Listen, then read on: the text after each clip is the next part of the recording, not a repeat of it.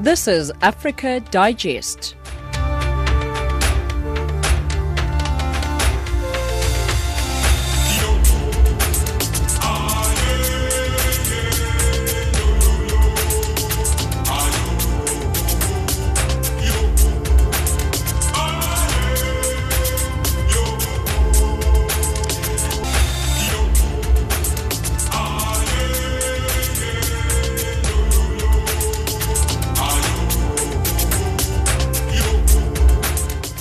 Good afternoon and welcome to Africa Digest. You're listening to Channel Africa from an African perspective. We're broadcasting to you from our studios in Johannesburg, South Africa, and uh, we're available on www.channelafrica.co.za. My name is Samora Mangesi in studio with Jwalani Tulo, Tracy Boomgard, as well as Neto Chimani. Some top stories on Africa Digest at this hour. South Africa's President Cyril Ramaphosa says the Africa Continental Free Trade Area Agreement will be a game changer for investment on the African continent. Human Rights Watch says thousands of people with mental health conditions across Nigeria are chained and locked up. And South Sudan President Salva Kiir has promised never to return his country to ethnic fighting. We'll also have some business news and sporting news a little bit later on in the hour. But right now, it's time for us to cross on over to the news desk. Here is Onelin Sinsi with your, excuse me, here is Jwalani Tuloratha with your latest news bulletin. SABC News, independent and impartial. From an African perspective. Thank you, Samora. Good afternoon. South Sudan's President Salva Kiir has promised never to return his country to ethnic fighting. The fighting has claimed the lives of more than 20,000 people over the past six years. Kiir was speaking to local journalists in South Sudan's capital, Juba. I promise that I will never return South Sudan back to war forever. In that spirit, and not to give the SPLM AIO a reason to return to war, I, as your president, had to accept the 100 days extension to avoid the potential for the SPLM AIO to, to have a reason to return South Sudan to war again. Call on the army and the other organized forces to maintain peace and accept my orders not to return South Sudan to war. Zambia's President Edgar Lungu has pardoned three high profile prisoners. A statement from the presidency confirmed the release of five prisoners from various correctional facilities. Amongst them are a former minister, a journalist, a journalist rather, and an ex Air Force commander. The statement also adds that the president's actions are in line with the constitution. The Gambia has filed a case at the United Nations top court against Myanmar, accusing it of committing genocide against the Rohingya Muslim minority. The International Court of Justice (ICJ), also known as the World the World Court, is the UN's top legal institution that rules on disputes between states.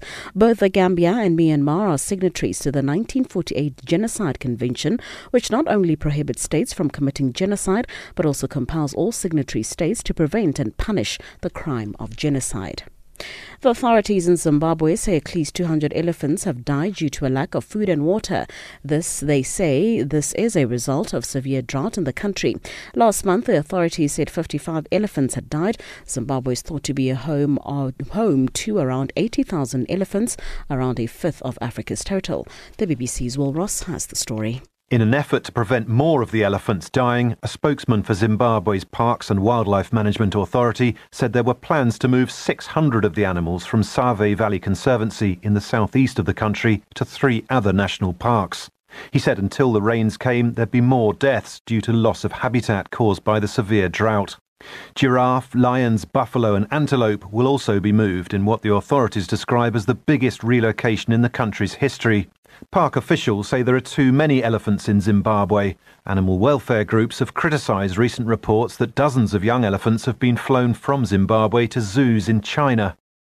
And finally, Hong Kong leader Carrie Lam says the setting alight of a man during protests in, in the territory is inhumane. The man is in a critical condition after being doused with a flammable, flammable liquid and set on fire during mayhem. In an earlier incident, the police shot a demonstrator who is also in a critical condition. Lam has been speaking following one of the most chaotic days in the five months of protests in Hong Kong. If there is still any wishful thinking that by escalating violence, the Hong Kong SAR government will yield to pressure to satisfy the so called political demands. I'm making this statement clear and loud here. That will not happen. Violence is not going to give us any solution to the problems that Hong Kong is facing. Headlines at 5:30 for Channel Africa. I'm Cholani Tulo. SABC News, independent and impartial. From an African perspective. South Africa's President Cyril Ramaphosa says the Africa Continental Free Trade Area Agreement will be a game changer for investment and business opportunities on the continent in the next 10 years. Speaking at the Second Africa Investment Forum in Sandton, Johannesburg, the president says the agreement will, in the next 15 years, increase intra Africa trade by more than 20% and has called on investors to invest in Africa. The trade agreement was signed by 44 African countries in Kigali, Rwanda last year. Amina Akram reports. Representatives of African government, sovereign wealth funds, businesses, financial intermediaries, and investors all gathered at the Sandton Convention Center to find ways to unlock the continent's untapped economic potential. Speaking at the second Africa Investment Conference, President Cyril Ramaphosa hailed the potential of the Free Trade Area Agreement. He outlined how the agreement will benefit the continent. Consumers will benefit from the removal of trade barriers and business costs will be reduced, but by far the most and significant potential of the AfCFTA will be increasing the value of intra-Africa trade, which by some estimates is likely to rise by 15 to 25 percent by the year 2040. In doing so, the free trade area will encourage greater self-reliance Ramaphosa also noted increased confidence on the continent as a result of political stability. He applauded African countries which have run successful democratic elections. He says the African Union vision of peace for the continent is being realized. He says the post colonial view that Africa is a risky place to do business because of wars is starting to lose credibility and investors are flocking in. This has been a good year for the consolidation of democracy across our continent. National, presidential, and parliamentary elections have been held in a number of countries, notably, global investor surveys consistently highlight political stability and security as important considerations for committing capital. Every election that passes peacefully and that reflects the will of the people is another major step towards the attainment of the African Union's vision of an Africa that is at peace with itself. Meanwhile, Gauteng Premier David Makhura used the opening ceremony of the forum to showcase the economic opportunities that Gauteng has to offer. He urged investors to continue investing on the continent, particularly in SMMEs and in young people in businesses. He says they are working hard to fight xenophobia in the province. As Gauteng province, it is an honor and privilege to be the, the host of this premier investment platform on behalf of South Africa and indeed on behalf of Africa. The Gauteng City region is the 26th largest urban area in the globe with 15.2 million residents. We are South Africa's economic hub we are a prime destination for foreign direct investment. That the Africa Investment Forum is making a direct contribution to South Africa's efforts and drive on investment, particularly relating to infrastructure investment. This year, the forum will include in its program analytics, updates, and open boardroom sessions for deal signings. More than 2,000 delegates have registered for this year's forum from 109 countries, 48 of them from Africa. The forum will also have a special focus on investing in African women. Dr. Akinwumi Adesina is president of the African Development Bank. You will soon hear, Your Excellencies, the civil ladies and gentlemen, from three project sponsors who were here last year and how they progress on their investments. I am pleased that this forum, we focus on changing the investment narrative for Africa. Africa has rebranded itself, not as perceived by others, but, but for itself. Africa has repositioned itself. And Africa is harnessing investors' interests and investments.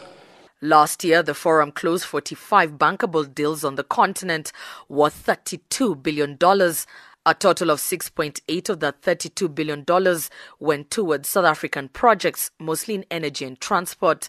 South Africa also signed a $3.6 billion transaction with Ghana for the development of the Accra SkyTrain. In 2018, the forum managed to attract 6 billion rands worth of investments into South Africa. I am Amina Akram in Johannesburg. The three day investment forum, which is expected to give African countries the opportunity to promote their projects in various sectors to investors, has started. Last year, 38 billion US dollars worth of investment pledges were signed. Let's pick up on what Ghana's president, Nana Akufo-Addo, uh, and what he said as he talks about partnership between his country and Cote d'Ivoire relating to cacao industry. I think that the question goes is a sort of a microcosm of the of the of the challenge that we're facing on the continent. And um, why do I say so? Between Ghana and Cote d'Ivoire, we're responsible for 65% of the world's output of cocoa. The cocoa industry, um, chocolate and all the related parts, is uh, a uh, hundred billion plus United States dollar industry, well, the global industry, a value chain that produces some 100 billion dollars plus. Out of that, the farmers, whose hard work and toil is responsible for the cocoa, the 65%, get 6 billion plus maximum for their effort. You look at those facts and you know that there's something seriously wrong with that arithmetic. So uh, when I came into office, I, I, began to speak about it. And very fortunately for me uh, and for our two countries, the Ivorian leader, Alassane Ouattara, had the same point of view as myself. We found that we had a joint uh, mutual assessment of what was the reality and the need for us to do something about the reality.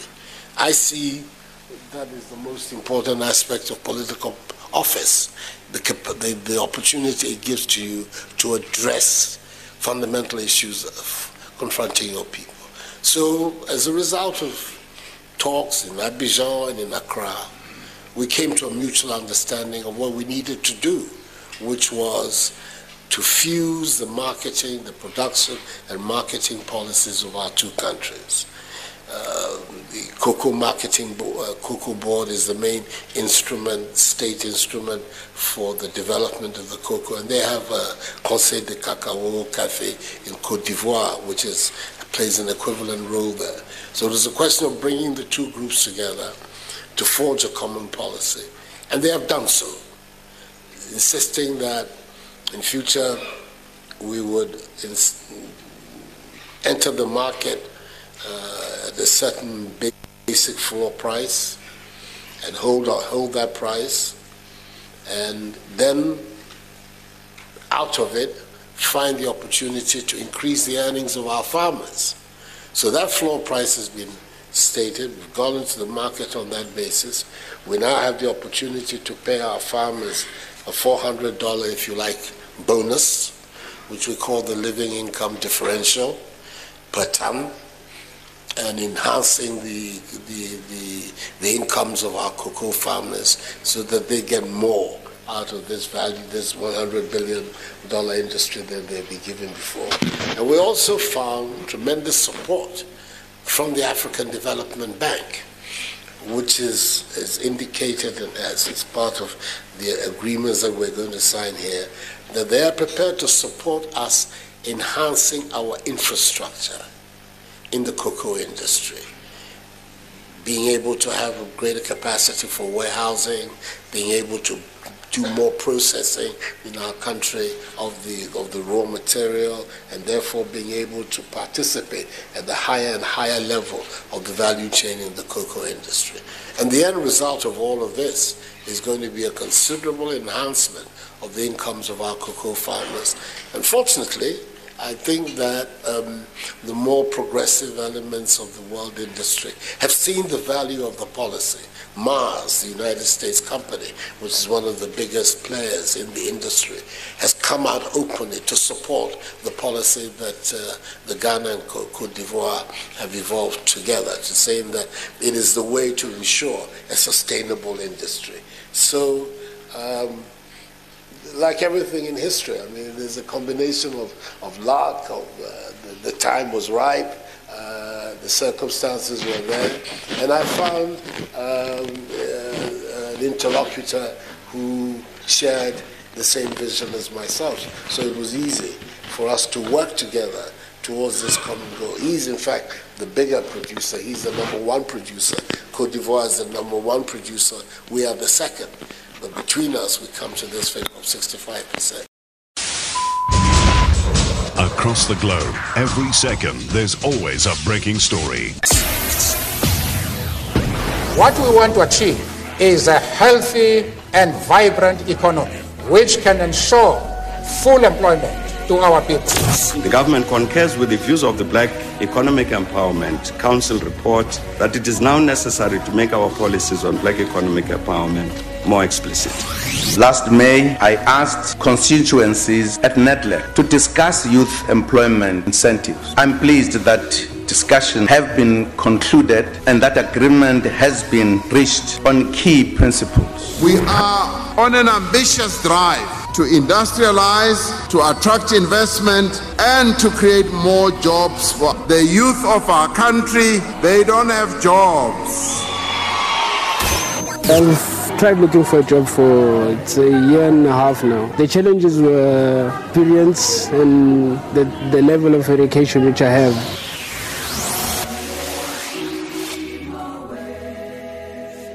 Channel Africa. Human Rights Watch says thousands of people with mental health conditions across Nigeria are chained and locked up in various facilities where they face terrible abuse.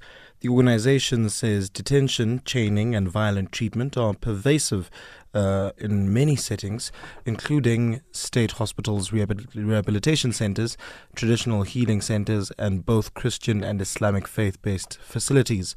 More from Anietie Ewang, researcher at Human Rights Watch. Yes, I agree. It's completely worrisome. Um, but I think it underscores two main things. The first of which is the deep rooted problems in Nigeria's healthcare and welfare system that leave most Nigerians unable to get adequate mental health care or support in their communities. And it also shows, um, you know, that there's still a lot of stigma and misunderstanding about mental health conditions, including, um, you know, perceptions that they're caused by evil spirits or supernatural forces. And this often prompts relatives to take their loved ones to places where uh, the care is questionable. And can you describe to us, Saneti, I mean, the conditions that uh, the victims have been found in? Um, we visited at least 28 places, and in 27 of the 28 places, we found um, that people were uh, shackled in the facilities where they were. And these facilities included psychiatric hospitals, state-run rehabilitation centers, as well as traditional and religious uh, settings where um, that offered uh, mental health care to people. There's one particular place that is forever etched in my memory. It was a, a state-run rehabilitation center in Anambra State. Now, Anambra State is, uh, is a state in the southeastern part of the country. And we found most of the residents there chained to their beds, unable to move far, sure. um, and they had to defecate, they had to urinate, and they had to eat, you know, on, on their beds where they were chained. Um, the the people who ran the center spoke of, you know, lack of adequate funding to be able to manage the place better, And, and from everything that we saw, we could conclude that there was a huge need for many of the people there to, to receive immediate mental mental care um, and, and, and medical care as well. Um, they, they didn't even have power to ensure that uh, you know the place was adequately lit, and many of the residents were given torchlights with which they could navigate their way around. I mean, it just shows the abysmal state in which mental health care facilities are in across the country. And I mean, this is something that we're bringing to the attention of the authorities to say that it is one thing to focus on, you know, religious settings as they have in the past. There's been a crackdown on many Islamic rehabilitation centers in the last couple of weeks. But we must also focus our attention on state institutions uh, that where we also have chaining. Uh, we've also seen that chaining is rife.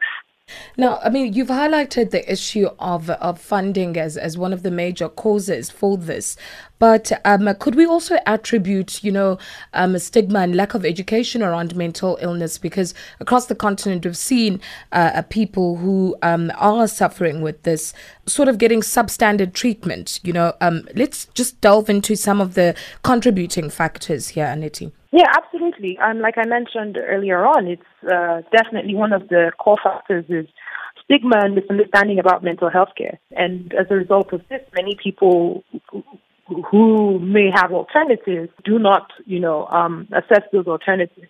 But then I think it's also really important to underscore that for many people, they don't see that they have alternatives. Essentially because what we have less than 300 psychiatrists for a population of 180 million people. Um, you know, mental health care services are very far and in between for many people. Not to talk about the prohibitive costs. So even where people see that the psychiatric hospital, for example, is, is an alternative, many people don't have the resources, and so they go to these alternative centers.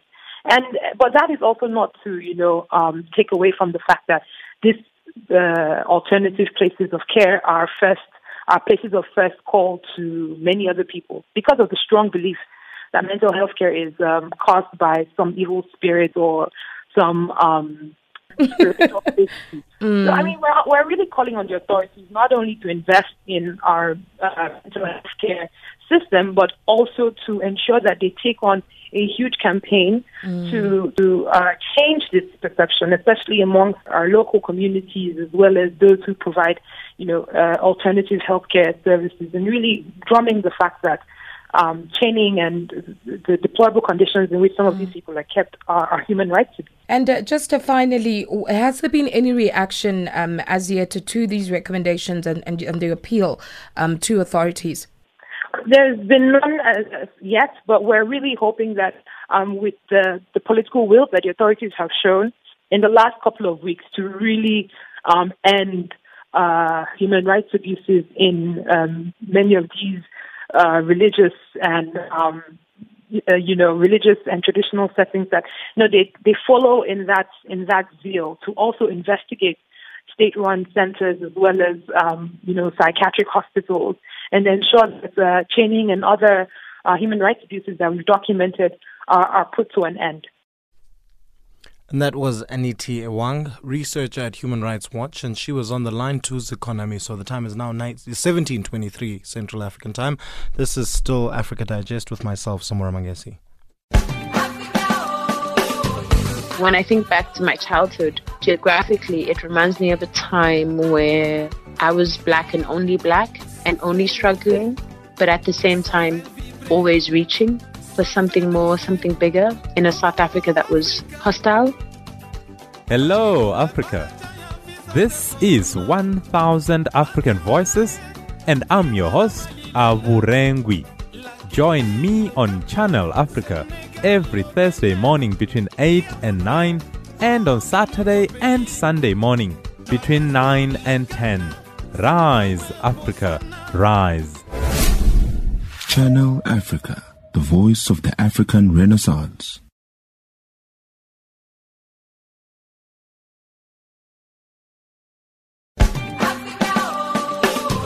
When I think back to my childhood, geographically, it reminds me of a time where I was black and only black and only struggling, but at the same time, always reaching for something more, something bigger in a South Africa that was hostile.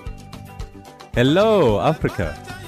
This is 1000 African Voices, and I'm your host, Avurengwi.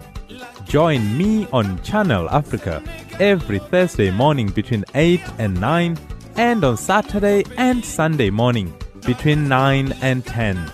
Rise, Africa, rise. Channel Africa, the voice of the African Renaissance.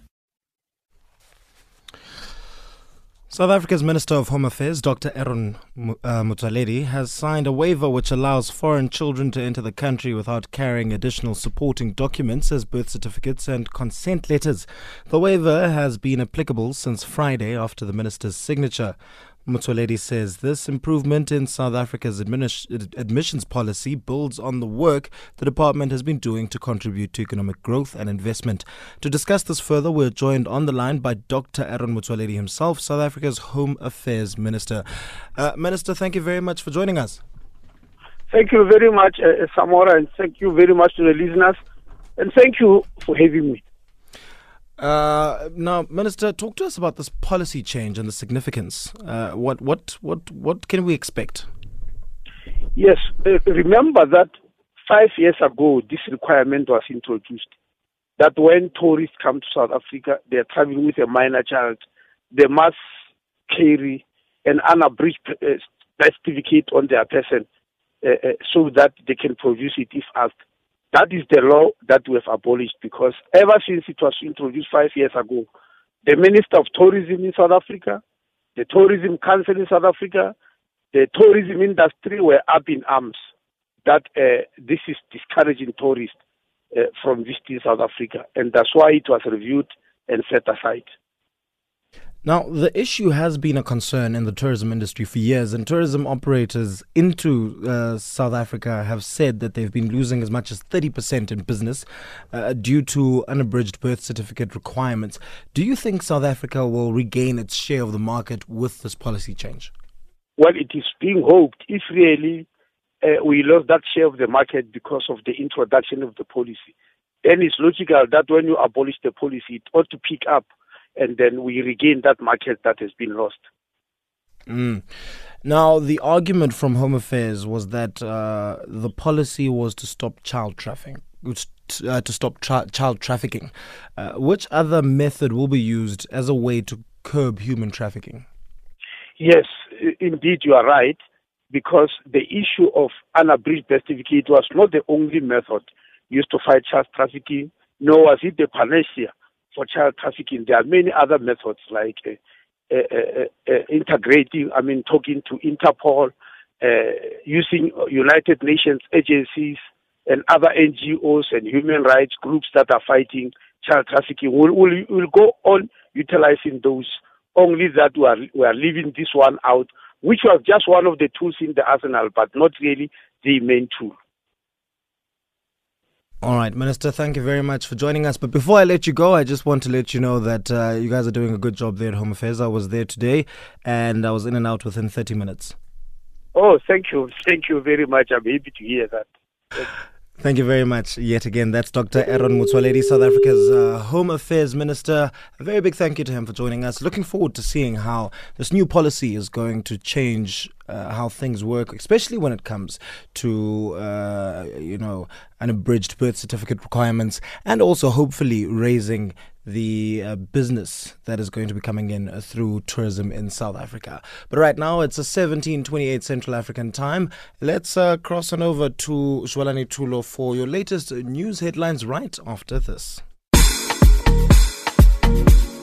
Welcome to Change Your Game on Channel Africa, the African perspective. We are coming to you from Johannesburg, right here in South Africa. I'm Asanda Beda, your host. Change Your Game, the program that promotes open discussion and social dialogue as we highlight real issues in the African entrepreneurship ecosystem. Trevor Mumba now joins us in studio to talk about his entrepreneurial and personal journey. Welcome to Change Your Game, Trevor. Thank you so much. Um, it's an honor to be here. Palesa Mokubung, who's a designer. Welcome, Palesa, to Change Your Game. Thank you. Your role at the fourth annual Fashion Without Borders event? I just know that I need to arrive and and, okay. and do my part and do it really, really well.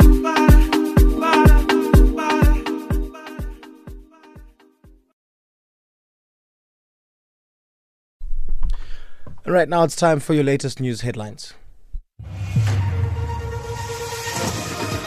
SABC News, independent and impartial. From an African perspective. Thank you, Samora. Making headlines, Zambia's President Edgar Lungu has pardoned three high-profile prisoners. The authorities in Zimbabwe say at least 200 elephants have died due to lack of food and water. And finally, Hong Kong leader Carrie Lam says the setting alight of a man during protests in the territory is inhumane. For Channel Africa, I'm Jorani Tulo. SABC News, independent and impartial. From an African perspective.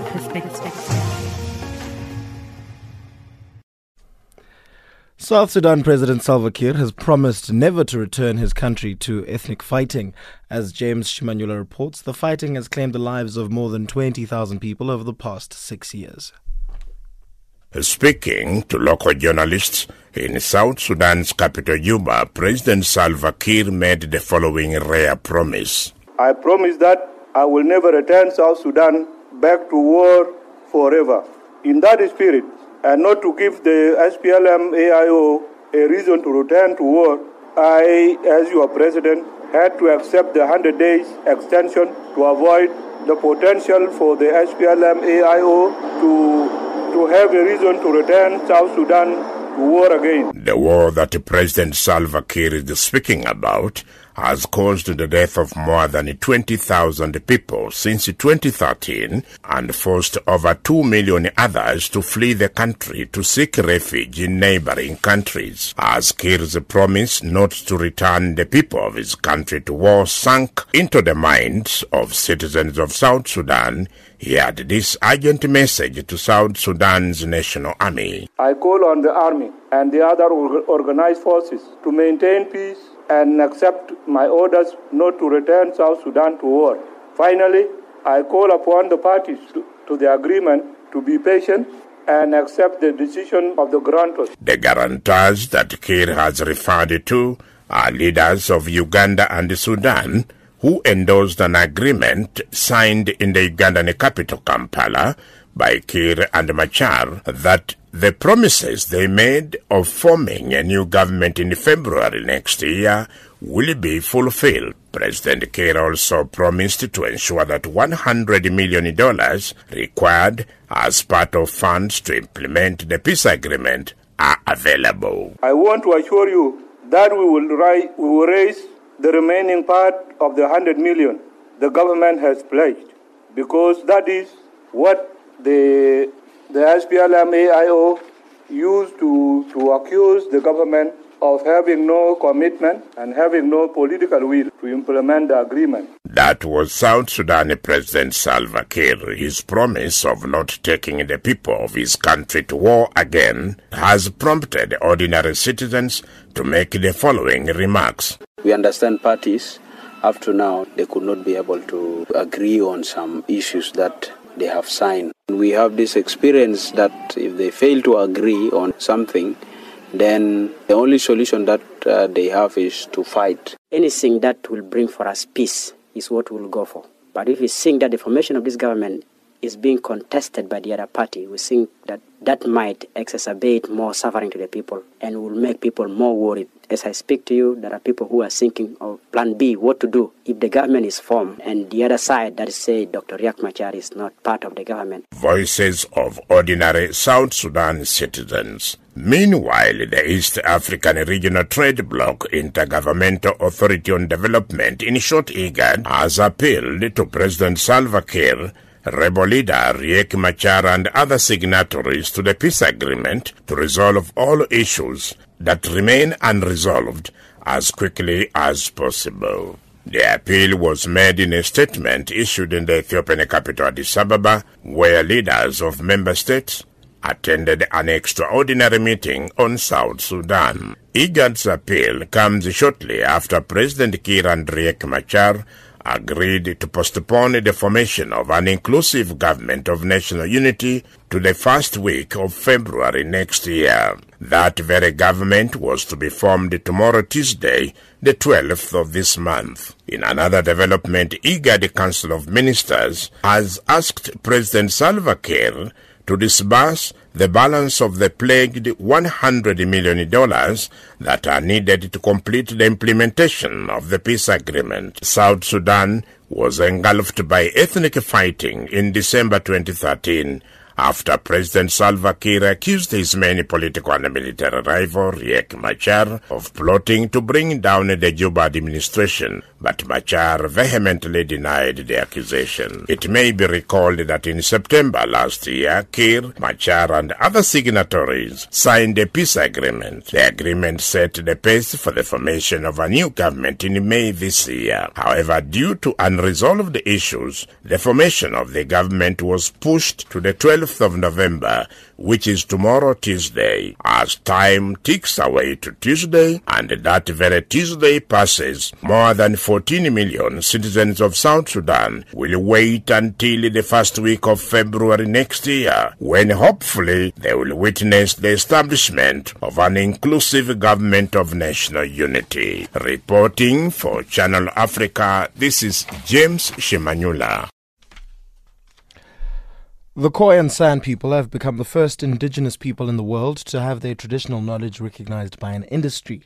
A historic benefit sharing agreement uh, has been reached between these groupings and the rooibos industry in South Africa. It resulted in a percentage of all commercial sales at farm gates uh, uh of around 800,000 US dollars per year to be put into trusts. Now, with their centuries old knowledge of the plant officially acknowledged, there is hope that will translate to there's hope that it will translate to tangible change for this long marginalized people, but also great development for small scale rooibos farmers in South Africa. Carmel uh, Lochenberg Roberts reports. In the Moravian mission station of Wupperthal in the Cederberg region, life is very slow. It could be the endless expanse of clear blue sky, the way of life, or possibly that everyone there has rooibos infused within their DNA.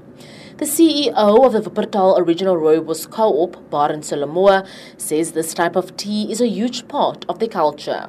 It runs in our veins. It's part of our culture. You can't talk about rooibos without Wupperthal people, and you can't talk about Wupperthal people without rooibos. We are linked. You don't know rooibos until you taste Wupperthal rooibos.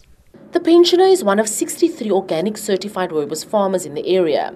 Rooibos is an indigenous plant that flourishes only in the Cederberg region of the Western Cape. The Wupperthal production area falls on the eastern slope of the Cederberg Mountains, which gets very little rain. Salamua says this results in a tea that is more sweet and tasty and of exceptional quality. He says the knowledge of rooibos tea and its benefits have been passed down for centuries. You know, when the first missionaries came here in the early 1800s, there was seven Khoi families in this village. So we were here before the missionaries came. Nine years ago, the Khoi and San people approached the rooibos industry in search of recognition for the ancient knowledge and use of the plant. It was a slow and arduous process. At the heart of the matter was the claim by Khoi and San communities that they are the traditional knowledge holders of rooibos. Finally, in 2016, there was a breakthrough, as explained by the chairperson of the National Khoi and San Council, Cecil le Fleur. The council people, the people from the department, the people from natural justice, and the rooibos representatives, they, they all cried at that moment because we crossed the Rubicon uh, that was never expected to be crossed. And uh, that laid the foundation for, for a much better relationship ever since 2016. We then uh, decided that we will negotiate going further in good faith with each other. Now an agreement is in place that translates to 1.5% of all sales at farm gates to be put into trusts, which amounts to around 12 million rand per year. Martin Bergh from the South African Rooibos Council says it's a milestone, not just for the industry, but in the world. We had indigenous people who felt that their knowledge was being used and they were unhappy about that, and they are supported by international accords. Uh, and the South African rooibos industry, which uh, recognizes the injustice of the past. And uh, as such, it took a long time because it's groundbreaking work, it's first in the world work, to really work this out into a accord that was workable. Government has committed to continue working with around 160 small-scale rooibos farmers. I am Carmel Lochenberg Roberts in Cape Town. A non-profit organization, Men Abuse, Men for Real, says uh, against Men Abuse, Men for Real, says South Africa is not doing enough to protect men who are victims of domestic abuse and gender-based violence. The organization says a high number of men who are being uh, abused commit suicide or end up developing anger that leads them to commit su- uh, violent crimes, including murder. South Africa is counted among the worst countries in the world when it comes to domestic violence and gender based violence. Silwane Kakao reports. In recent years, South Africa has been engulfed by the scourge of gender based violence and some men say initiatives to combat gender based violence only focus on protecting women. This, they say, leaves male victims helpless. Secretary of Men for Real, Mumpuluki Tsiye, elaborates. Most men are being abused even verbally. Most men are being beaten up in the houses, but they're closing up, they don't speak out. Do not allow yourself to bottle in and you end up committing suicide. You end up killing people that you're not supposed to kill. Most men right now, they are closed in jail and they're not supposed to be there. But they became perpetrators. Before they, they, were, they were perpetrators, they were victims themselves. Male victims of domestic violence say they are often not taken seriously at police stations when they report the abuse. One of them is 56 year old father of four, Jan Ngosi.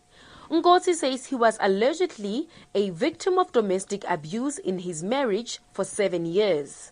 He says on numerous occasions he tried to report cases without success. His abuser then allegedly reported a case of abuse and he was arrested because of the false accusations against him.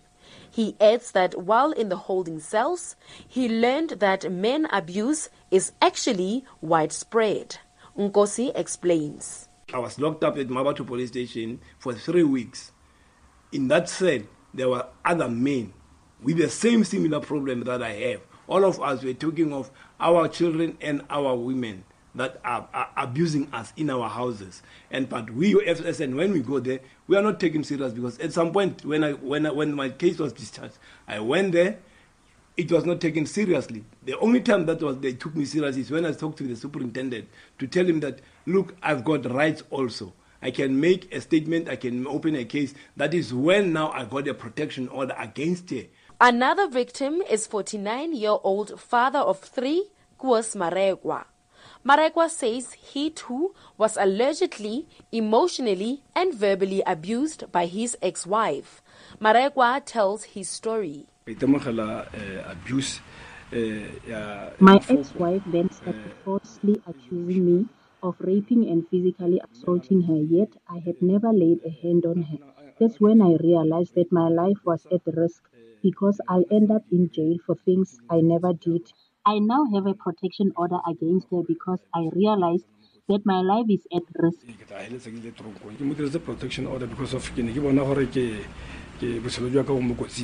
The Correctional Services Department says they have programs that help inmates to open up and get help. Employee Assistant Practitioner at Rooigrond Correctional Service Center, Refilwe Muhuladzi, elaborates. We do have programs designed at certain uh, individual crimes for sexual offense, for uh, murder, we do have anger management, and we also have uh, these programs are categorized by therapeutic and non therapeutic. Therapeutic programs are those offered by social workers and psychologists, and non therapeutic ones are offered by correctional officials. The men plead with government to create platforms for male victims of abuse. They insist that police must thoroughly investigate allegations of abuse before making arrests. Amselwane Khachau in Mahikeng. Now it's time for us to cross on over to Tracy Boomgard for your latest economics news.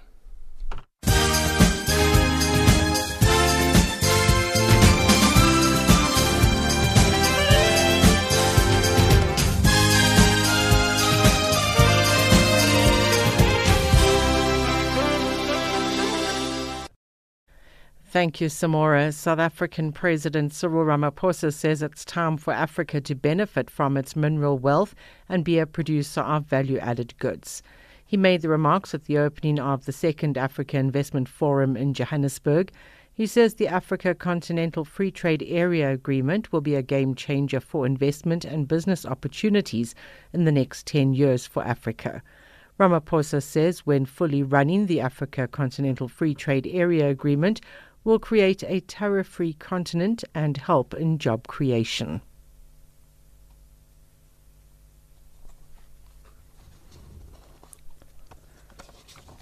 Ugandan President Yoweri Museveni has given five oil companies involved in the development of oil fields in the country's Albertine Graben one month to decide on several government proposals.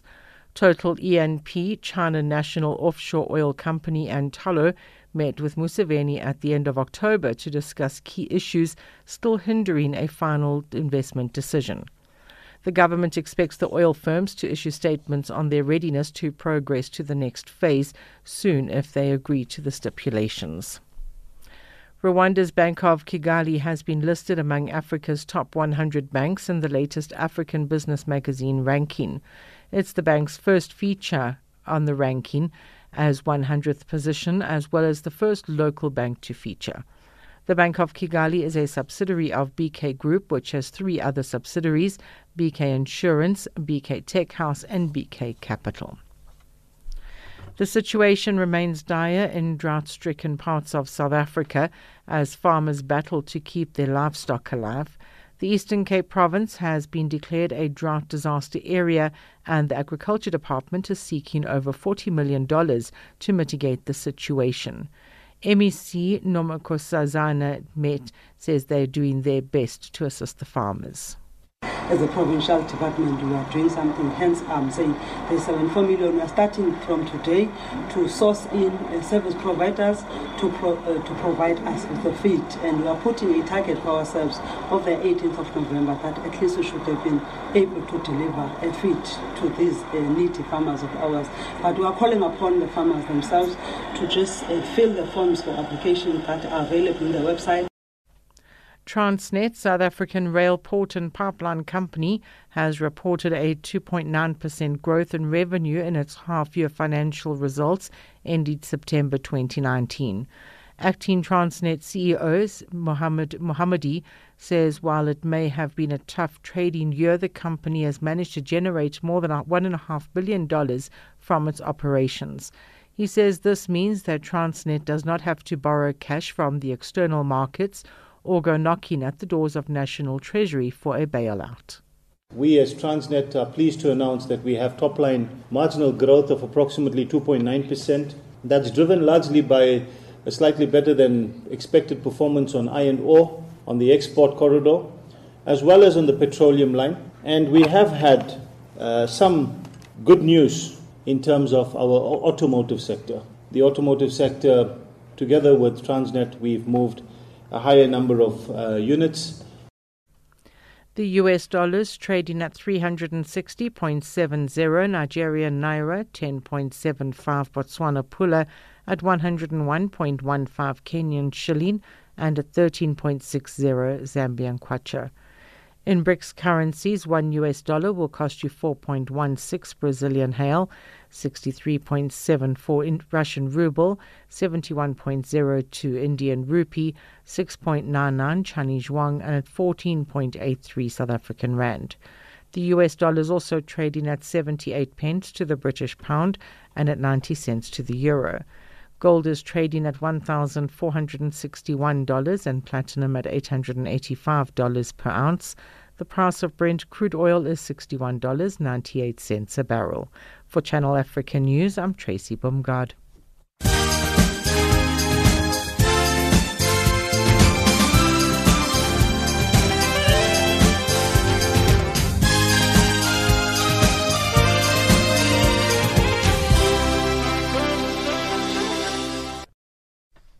And now it's time for your latest sport. Here is Neto Chimani.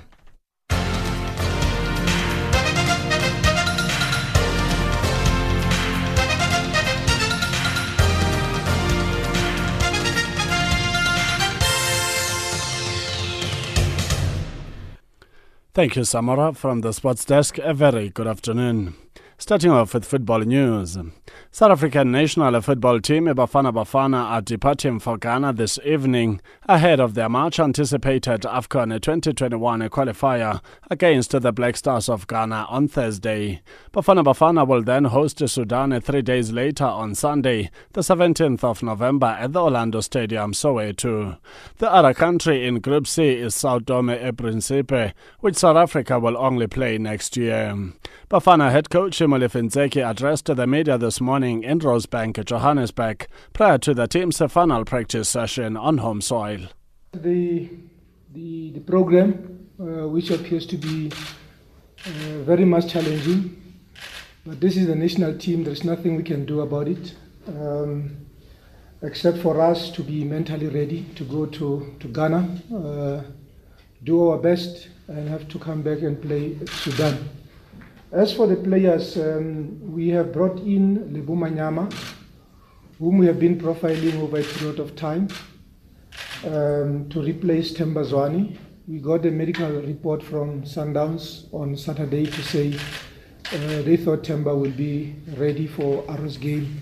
And uh, now that uh, he's not ready, they, they, thought it would be important for them to inform us of his uh, uh, medical conditions.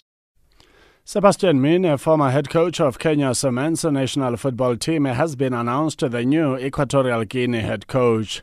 The 46-year-old Frenchman guided Kenya to the 2019 Africa Cup of Nations in Egypt after a 15-year absence, but was sacked after with his assistant Francis Kimanzi taking his place. He replaces Angel Lopez, who resigned in September. Mine has been living in Kenya with his family since his sacking, but traveled to Equatorial Recently and was unveiled as a new coach earlier last Thursday. In rugby news, the 2019 Rugby Africa Men's Sevens came to an end on Saturday, and so did the tournament that was hosted by the South African Rugby Union and organized by Rugby Africa to pick up the second Olympic 2020 team for the continent. Kenya were crowned champions after securing a 9 0 victory over their neighbors. Uganda in an entertaining final, while Zimbabwe finished third in the tournament. It's just an achievement that everybody everybody wanted to achieve and the effort that we put in from the boys from the directors and to our, from our sponsors it's something that has really motivated us and to got us to where we are. It was not a sure bet for us but we kept on working very hard and we were able to get the trophy in athletics news, the recent decision by the IAAF to exclude 3,000 meters steeplechase from the Diamond League meetings and 5,000 meters and 10,000 meters before that is no reason for Kenyan, Ugandan, Ethiopian, or even Moroccan athletes not to participate in the lucrative league. According to former three-time world 3,000 meters steeplechase champion Moses Kiptanui of Kenya, the changes still leave some other options like 3,000 meter flat for these middle distance racers? Uh, it doesn't make sense on one athlete depend on steeplechase around. We have some other races like 1500 which can still go very well with 3000 steeplechase, 5000 it can still do very well, 3000 meter flat it can still do well, uh, uh, steeplechase runners can still do very well. So we don't need again um, athletes to depend on one race. If you go back to my time, I used to run from 1500 to 5000. Anything that comes I was ready for it.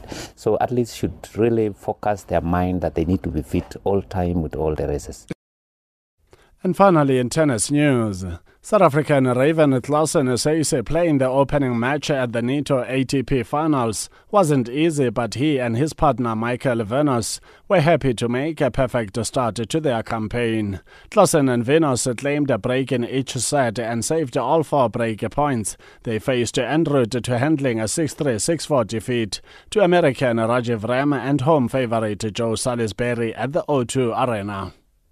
No, we'll take that every day of the week. You know, uh, to be the first match of the of the finals is uh, a little nerve wracking, and uh, to get off to a good start certainly puts our minds at ease for the for the rest of this tournament. It's tricky, you know, because you, you you're trying to come up with a game plan when a guy knows you pretty well and, and you know him pretty well. So uh, you you're trying to hide your stuff as, as best as you can, but. Um, Look, it's, it's going to be tricky whenever you play against guys that have, have done well to get to this stage of the year. And uh, I try to put that sort of behind and, and, and concentrate on what me and Mike were doing. But Thank you for choosing Channel Africa. Stay tuned for programming, news, and sport from an African perspective. For Channel Africa Sport, I'm Neto and Itio Chemani.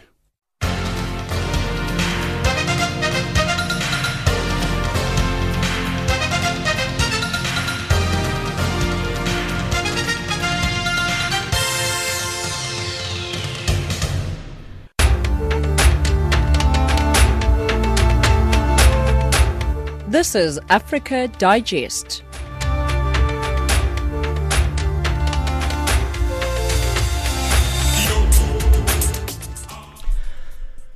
And uh, that wraps up this hour of Africa Digest. Be sure to join us again later on in the evening from 1900 hours Central African Time for more news from an African perspective.